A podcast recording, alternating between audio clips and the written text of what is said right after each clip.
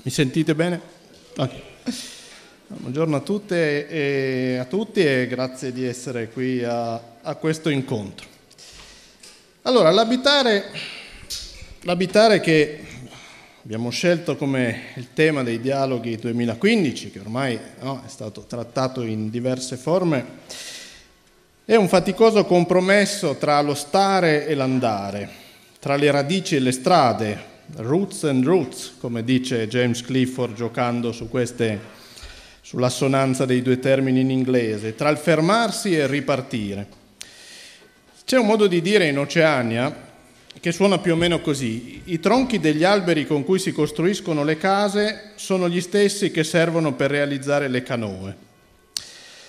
L'abitare è un faticoso compromesso tra l'esigenza di intimità e di condivisione da una parte e quella di aprirsi al mondo che sta fuori, come ci ha detto Francesco Remotti nella relazione di apertura.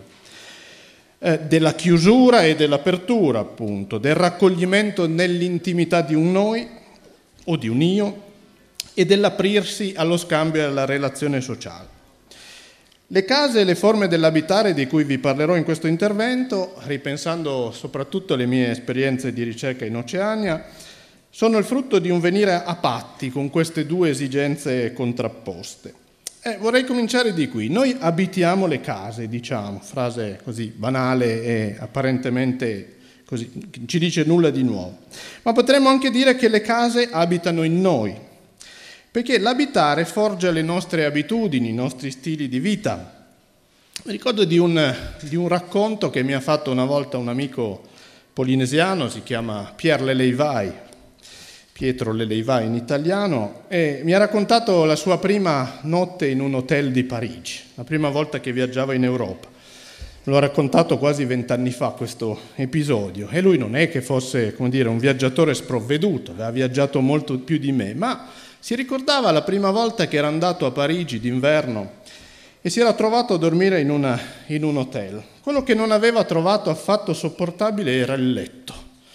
Trovava assolutamente impossibile dormire in un letto con un materasso morbido. E allora mi disse, no, poi mi sono addormentato verso la mattina, quando mi è venuto l'idea, anche se faceva un po' freschino, dire la verità, di prendere la coperta pesante, stenderla per terra e finalmente mi sono addormentato comodo come su una stuoia, mi diceva. Quelle stesse stuoie di foglie di pandano che invece a me sembravano dure, insopportabili, inaffrontabili.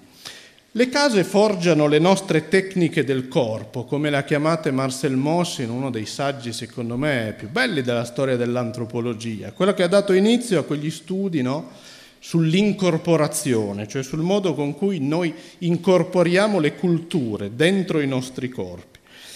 I miei amici polinesiani facevano la pennichella pomeridiana usando un vecchio mattone come poggiatesta. Camminavano agevolmente a piedi nudi sul corallo che formava e forma eh, il pavimento di molte abitazioni. Trovavano, trovano, naturale, vivere, per così dire, vivere in capanne aperte ai quattro venti, i falè, cioè le abitazioni, le capanne, le case, già Remotti ci ha detto, no? Capanne, ca- ci sono abitazioni che stentiamo a chiamare case, e loro le chiamiamo capanne, no? Un po' con una visione un po' etnocentrica che abbiamo. I falè, le case dell'area della Polinesia occidentale, sono strutture aperte, coperte da un tetto di foglie di pandano, prive anche di muri, prive di muri esterni e di muri interni Vorrei leggervi una breve descrizione che ne dà Serge Cherkezov, che è un antropologo e etnologo francese che lavora a Samoa, che in un suo libro racconta le prime impressioni, siamo all'inizio degli anni Ottanta, del secolo scorso, ma non è passato un secolo, della, delle case di Samoa. Queste case attirano il mio sguardo anche per un'altra ragione. La più parte non ha muri né all'esterno né all'interno Così dalla strada si vede attraverso ogni abitazione e lo sguardo si infila da una casa all'altra e, e ancora oltre, finché non trova un albero del pane, un mango o un muro di banane che arresti questa intrusione involontaria nell'intimità delle famiglie. Il visitatore distingue perfettamente i gesti di ciascuno, chiedendosi già come gli abitanti organizzino la loro intimità. E questa questione non farà che ingigantischi fino a quando eh, si scopre una risposta forse imprevista. In maniera generale, l'intimità nei rapporti tra i samoani non ha scelto la casa di famiglia per dimorare. Non, essa esiste, non esiste che negli orti, nei giardini o nella foresta. In breve, fuori, ma non alla maison, nella casa. Ecco, i luoghi dell'intimità della riflessione personale, dell'io solitario della coppia sono piuttosto i giardini in Oceania o le prime propaggini della foresta. Oggi sono le case in cemento che spesso sorgono accanto ai falè tradizionali senza peraltro che li abbiano, senza averli soppiantati. La casa in questa parte della Polinesia è un luogo pubblico, una propaggine della piazza. La casa si attraversa con gli occhi, come diceva con questa bella immagine Cerchezoff. In altre parti dell'Oceania, non lontane peraltro, le, ca- le cose vanno diversamente. La capanna tradizionale dei Kanak, per esempio in Melanesia, è conica, maestosa nelle forme del potere, la casa dei capi, chiusa e con una piccola apertura come porta, in cui, come dicevano i miei interlocutori, occorre piegarsi in segno di umiltà e rispetto. Non solo è un luogo molto intimo già in sé, ma è reso ancora più intimo dal fatto che deve essere protetto dagli sguardi, dalla vegetazione che lo circonda. E anche qui vorrei raccontarvi un breve aneddoto che eh, in realtà racconta Renzo Piano, l'architetto che tutti conoscete, in un bel video documentario. Renzo Piano alla fine degli anni 90 si trovò a costruire il centro culturale Canac, centro culturale Jean-Marie Cibaou, una struttura, appunto, una sorta di museo d'arte contemporanea, però delle società dell'Oceania e dei Kanak in particolare, nella capitale della Nuova Caledonia, a Numea. Era la fine di anni di lotte per l'indipendentismo. La Nuova Caledonia è tuttora un territorio francese, anche se da allora, dalla fine degli anni 90, con una grande autonomia. Alla fine di questa lotta, diciamo, di questi anni Ottanta tormentati, Kanak ottennero appunto un riconoscimento culturale nella costruzione che venne finanziata da dai fondi presidenziali di Mitterrand di un centro culturale e la gara internazionale per gli aspetti architettonici fu vinta da Renzo Piano. E in questo documentario Renzo Piano no, racconta come uno dei punti con cui si scontrò con il gruppo di intellettuali Kanak con cui progettava e lavorava questo edificio fu proprio l'ingresso. Perché a lui sembrava ovvio che un edificio pubblico, un museo, centro culturale avesse una bella spianata davanti e un bell'ingresso, insomma, ben visibile da tutti. E invece i Kanak gli chiesero che l'ingresso non si vedesse com'è effettivamente nel centro culturale Cibau, che non ha un solo ingresso, il visitatore arriva, può entrare da diverse parti e questi ingressi sono mascherati appunto dalla vegetazione. Due brevi esempi per dirvi che parlare di abitare in una prospettiva antropologica ha voluto dire, tradizionalmente, passatemi questa espressione, affrontare lo studio della incredibile variabilità culturale delle abitazioni case completamente aperte in cui l'intimità non dimora, come diceva Cerchezov, e case invece chiuse, mascherate, doppiamente mascherate, come sono alcune nostre case difese da strati di tende, di persiane e di altri no, oggetti con cui mascheriamo l'intimità, la visibilità esterna. Ma vorrei prendere però in questa relazione una strada un po' diversa e eh, per riflettere sul fatto che quelle forme di abitazione, quell'incredibile varietà di forme di abitazione, non è stata solo l'oggetto di una curiosità a volte esotica, persino erotica ed estetizzante, ma anche il terreno di un, fonte, di un forte scontro tra culture e poteri. I modi dell'abitare, nomade contro stanziale, precario contro stabile, abusivo e regolare, sono spesso al centro di tensioni, polemiche, azioni di forza, volte a uniformare stili e abitudini. Domesticare le case per addolcire i corpi potrebbe essere un buono slogan di tante pagine del colonialismo. La cosiddetta civiltà si impone anche con l'imposizione di particolari stili dell'abitare, con visioni egemoniche che si impongono come naturali, a volte con la forza, a volte appunto con l'egemonia. E vorrei farvi qui invece un esempio alpino piuttosto che oceaniano. Discutendo con una architetta della Valle Maira, in provincia di Cuneo, mi sono imbattuto in un'espressione che mi ha colpito. Eh, civilisé la ca, si dice in piemontese, o civilisé la misun in occitano. Cosa vuol dire?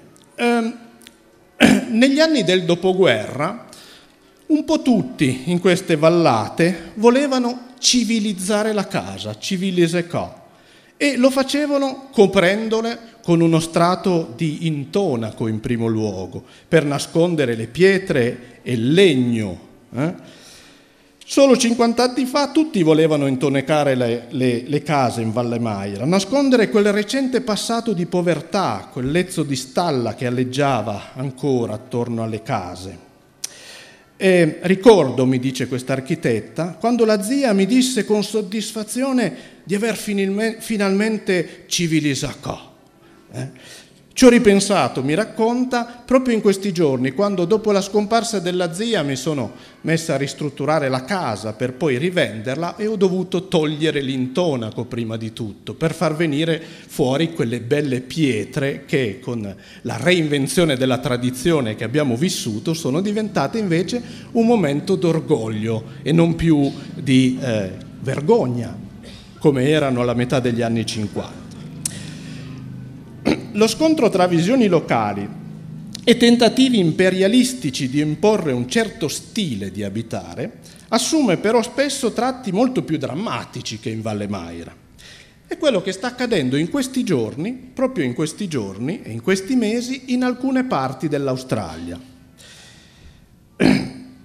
Alcune informazioni di contesto. Nel novembre del 2014, quindi l'anno scorso, il presidente Colin Barnett, presidente dello Stato del Western Australia, sapete che l'Australia è una eh, federazione di stati, ha dichiarato l'intenzione del suo governo di chiudere, ha usato proprio questa espressione, to close, chiudere oltre 200 comunità aborigene disperse nel vastissimo territorio, in parte desertico, semidesertico, del Western Australia, in cui vivono tra le 15.000, le 20.000, alcuni dicono 30.000, dipende anche dalle stagioni, persone. Quindi mediamente 100 eh, persone per comunità, ma ci sono anche delle comunità di soli 10 abitanti. Gli archeologi hanno stabilito che alcuni di questi siti sono occupati da 38.000 anni. Il, prove- il, provvedimento del governo consisterebbe in pratica nel tagliare servizi come la fornitura di energia, l'acqua, la sanità, le scuole alle comunità più isolate.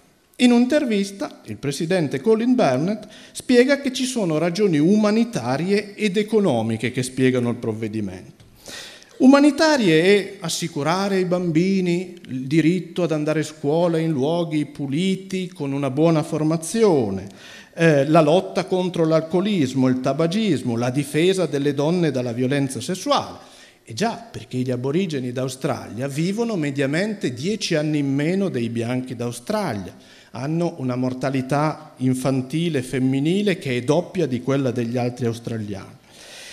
Le ragioni economiche sono dovute ai tagli dello Stato centrale, dicevo l'Australia è una federazione, nei confronti del welfare, che non permettono più i sussidi agli aborigeni che scelgono, tra virgolette, di abitare dispersi e isolati.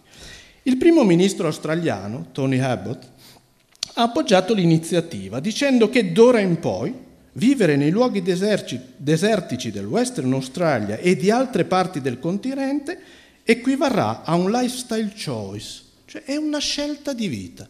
Vuol dire, se proprio volete vivere lì, prendetene però le conseguenze. Eh, la sua espressione ha avuto una vasta eco polemica. Eh? Una eh, scelta di vita che non potrà più pesare sul contribuente australiano. Quello stile abitativo aborigeno, ciò che resta in mezzo all'alcol, al fumo e ai suicidi, di una civiltà millenaria, 40-60 mila anni la presenza degli aborigeni in Australia, che da sempre ha preferito il vivere disperso al vivere compresso in villaggi di città e ora e questa è un'altra espressione che ho trovato molto significativa del primo ministro, ma poi riecheggiata diverse volte in questi giorni in Australia, è uno stile di vita, ha detto, invivibile e insostenibile, eh? economicamente insostenibile. Gli aborigeni, che sono lì da 40.000 anni, hanno uno stile di vita insostenibile.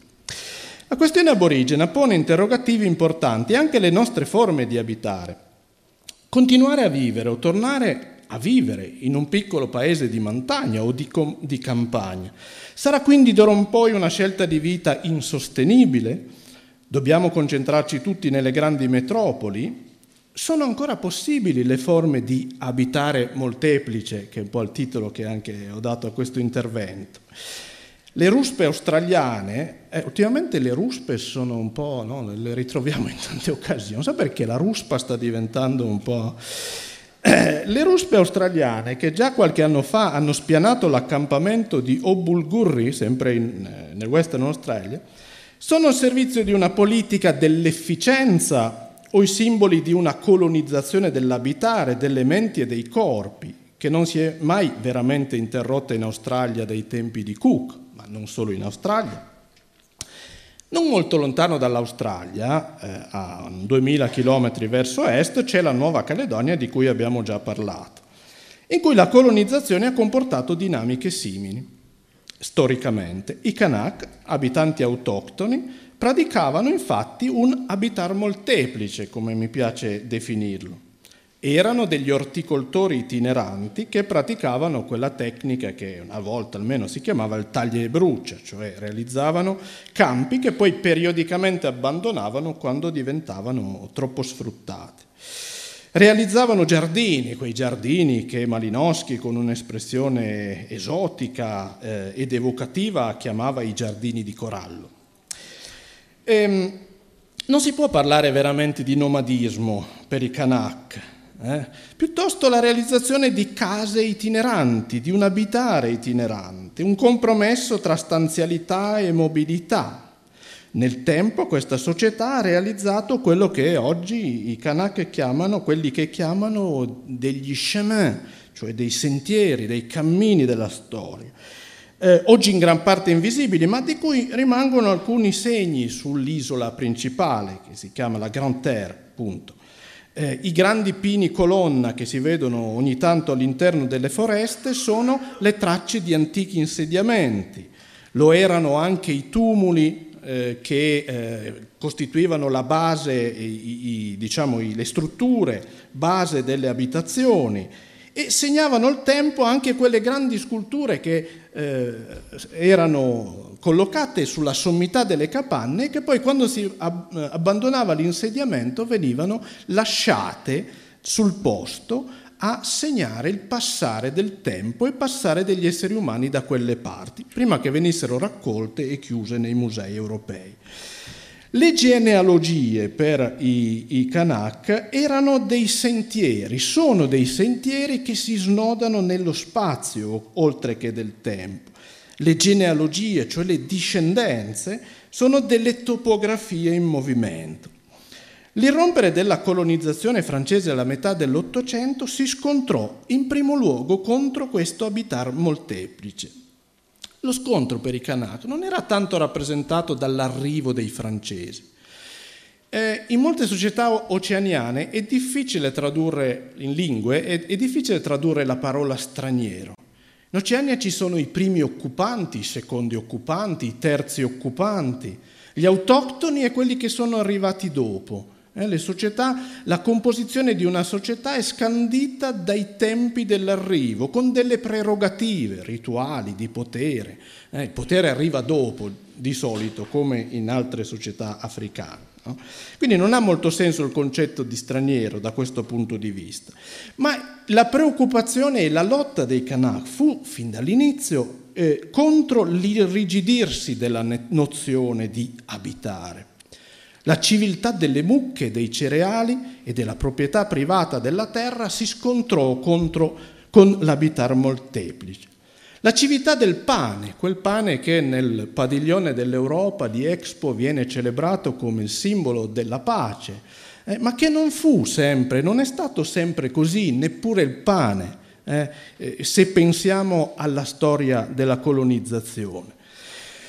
L'esigenza di coltivare cereali e, di coltivare foraggio, infatti, comportò un venir meno dell'abitar molteplice dei Kanak, che vennero reclusi in tribù, dove per certi versi sono chiusi anche oggi. Eh, le mucche a cui invece si consentì uno stile di vita nomade, mangiavano i germogli di taro e degli igname che i Kanak piantavano, impoverendo ulteriormente la loro economia.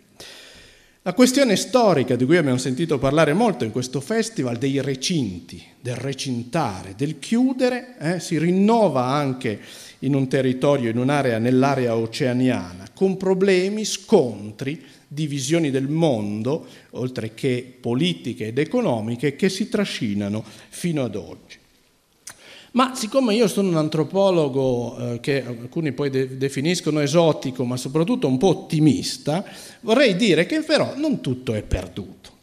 Se c'è un aspetto che mi ha colpito nella relazione con l'abitare delle società oceaniane eh, che ho frequentato, eh, rispetto a quelle in cui sono cresciuto, è proprio questo contrasto tra l'abitare radicato, tra la casa intesa come luogo di identità prevalentemente unico, eh, una sorta di monogamia abitativa che ritrovo nella mia società prevalentemente, e invece l'abitar molteplice, la poligamia dell'abitare, che ritrovo in altre forme tuttora nelle società oceaniane.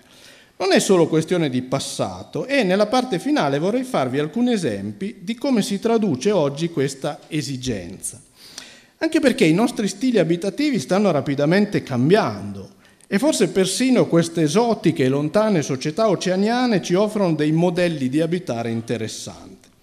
Provo allora a sintetizzare due o tre di questi modelli. Il primo è l'abitare reticolare, a rete. Si abita per lo più nelle aree dell'Oceania in cui ho lavorato in una rete di abitazioni, non in una casa si ha diritto di accesso, di approdo, si potrebbe dire, eh, come gli antichi diritti di approdo che i polinesiani avevano nelle varie isole lungo il cammino delle loro esplorazioni dell'Oceania. Eh. Si ha diritto di abitare in una serie di case a cui si approda per legami di parentela in primo luogo. Prendo l'esempio di Futuna, questa piccola isola della Polinesia occidentale in cui ho lavorato eh, per il dottorato e poi sono tornato piuttosto spesso. A Futuna la gente abita oggi prevalentemente la costa sud, se si chiede perché, dice perché c'è la pista dell'aeroporto, c'è il porto, eh, le chiese principali, è una società cristiana, prevalentemente cristiana quella di Futuna, ci sono i negozi, ci sono i servizi, noi diremmo. Però Ogni volta che torno a Futuna, le persone che trovo davanti nelle case non sono gli stessi che avevo visto l'altra volta. E allora, se chiedo, mi si dice: no, ma è andato a nord, a Tua, che è l'altro lato dell'isola, eh, la parte sottovento.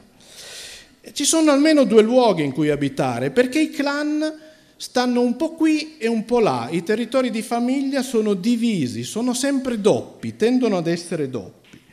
E perché si va dall'altra parte? Oh, I motivi sono i più vari alcuni di quelli che ho raccolto, perché si litiga, si divorzia, ci si converte ad un'altra religione, mi è capitato più volte, e dice ma è diventato evangelico, allora è andato a vivere di là. Eh, testimone di Geova, e eh, basta, dice allora qui con i cristiani per un po' non c'è, con i cattolici non ci sto, mi sono spostato. Oppure semplicemente c'è un lavoro da fare piuttosto lungo, c'è da organizzare una festa, c'è da partecipare a un lutto, per esempio, e ci si prendono anche due o tre settimane per le cerimonie del lutto, c'è da costruire una casa, eh?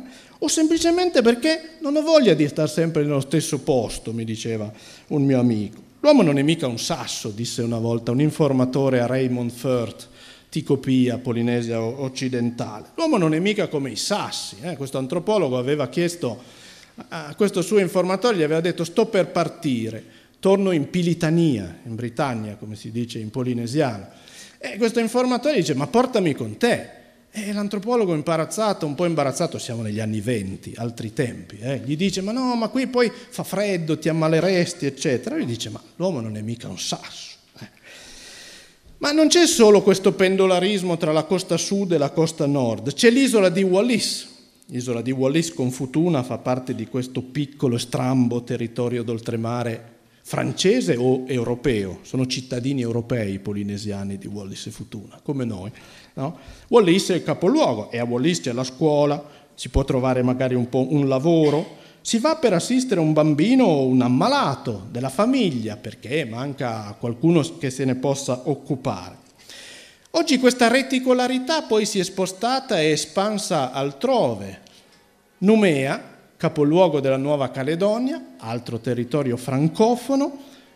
In Nuova Caledonia vivono 20.000 abitanti originari di Futuna, l'isola dove ci sono più o meno oggi 5.000 abitanti, quindi quattro volte tanto la popolazione.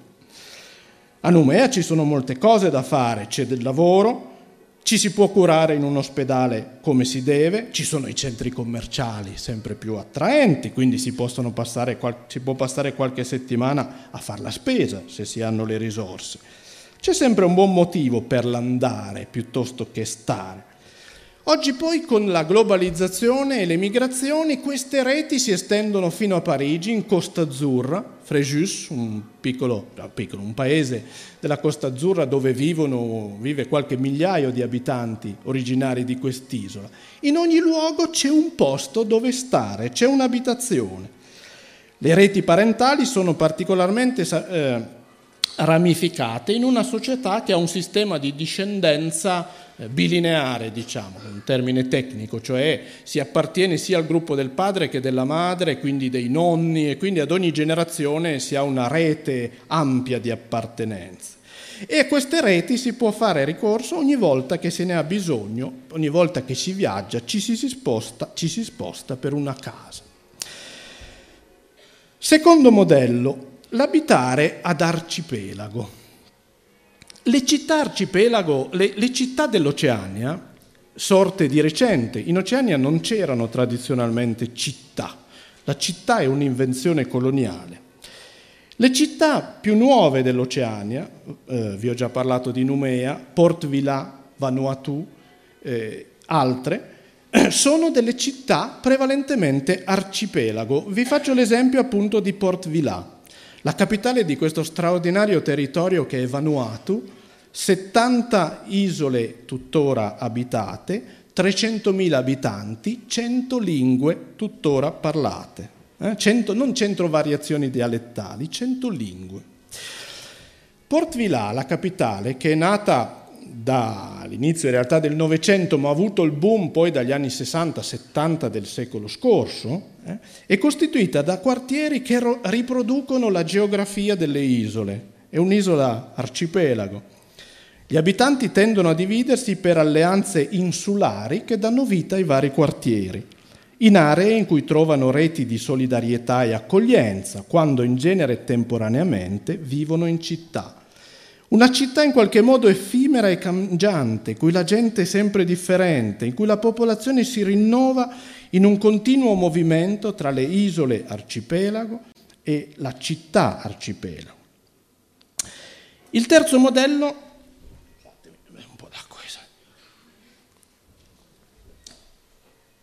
Il terzo modello è quello che James Clifford, un antropologo americano che ha studiato queste aree di mondo, chiama il modello dell'articolazione. Consiste nel cercare di tenere insieme aspetti che a noi sembrano contraddittori o lo sono sembrati a lungo. Ecco, l'articolazione in questo senso, un po' come si articola un discorso come un autoarticolato, no? che sono parti che puoi comporre e mettere insieme in qualche modo. Eh? Vivere in città ma mantenere, ecco, dicevo, aspetti che a noi sembrano contraddittori o ci sono sembrati a lungo contraddittori, forse oggi no. Vivere in città ma mantenere il gusto degli orti e dei giardini, tenere insieme i feux de la ville, come si dice nelle aree francofone, le luci della città, e il rapporto con la terra. È quello che è avvenuto nella capitale della Nuova Caledonia con la formazione di quelli che localmente vengono chiamati gli squat, gli slam si potrebbe tradurre, ma mm, ci porta slums, ma ci porta un po' lontano. Sono baracche, latte, ripari precari, in mezzo alle aree più nascoste dalla vegetazione. Queste nuove città dispongono di spazi enormi rispetto a quelli che noi immaginiamo per le nostre città. Eh, la Nuova Caledonia è grande due volte la, la Corsica ed ha 250.000 abitanti, quindi insomma che si disperdono. Tra l'altro sono quasi tutti concentrati nella città che ha 100-150.000 abitanti, ma lo spazio dell'isola è enorme. Eh? Quindi la città si espande lasciando grandi aree di verde. Eh? in cui si nascondono appunto questi squat. E che cosa c'è negli squat? Ci sono orti, giardini, forni a terra e abitazioni appunto provvisorie, precarie, ci sono i rifiuti negli squat, ci sono grandi problemi negli squat. Quello che però ha colpito quando gli, alcuni antropologi, antropologhe peraltro, hanno cominciato a studiare questi territori della città è che qui non, non vivono in genere i neoarrivati nella città? Eh, o gli emarginati che non hanno una casa. E questo eh, qualcuno l'ha già detto in questi interventi, ma vale anche molto per l'Oceania. Um, in Polinesia mi dicevano spesso non esiste un polinesiano senza terra. Non può esistere, è proprio un concetto che non puoi sta- far stare insieme. Non esiste un oceaniano senza casa. Eh? Eh, una domanda che mi facevano spesso in Polinesia era: ma è vero che nelle città europee c'è gente che dorme per terra e non ha una casa? Ma com'è possibile? Basta chiedere a qualcuno e ti fa dormire in casa. Mm? Eh, in queste case non vive gente appena arrivata, vive gente che tendenzialmente sta da lungo in città, sta da molto tempo in città, ma sente il bisogno di un altro modo di abitare, di una seconda abitazione. Riproduce l'abitar molteplice come può, eh, in città, con tutti i problemi del caso. Lo studio degli squat di Numea ha mostrato appunto che non si tratta di luoghi di occupazione provvisoria da parte di immigrati neoarrivati, ma di un modo di vivere la città, impiantando giardini, case tradizionali, ma soprattutto forni, eh, quei forni a terra che usano i polinesiani per cuocere i, i, cibi e che servono per alimentare l'economia dello scambio, i pasti domenicali, eh, la cerimonialità e la condivisione del mangiare insieme. Gli squat sono una forma di resistenza ai non luoghi della città, ma soprattutto al monolite abitativo, all'idea che si sia un solo modo di abitare, un solo luogo in cui eh, abitare.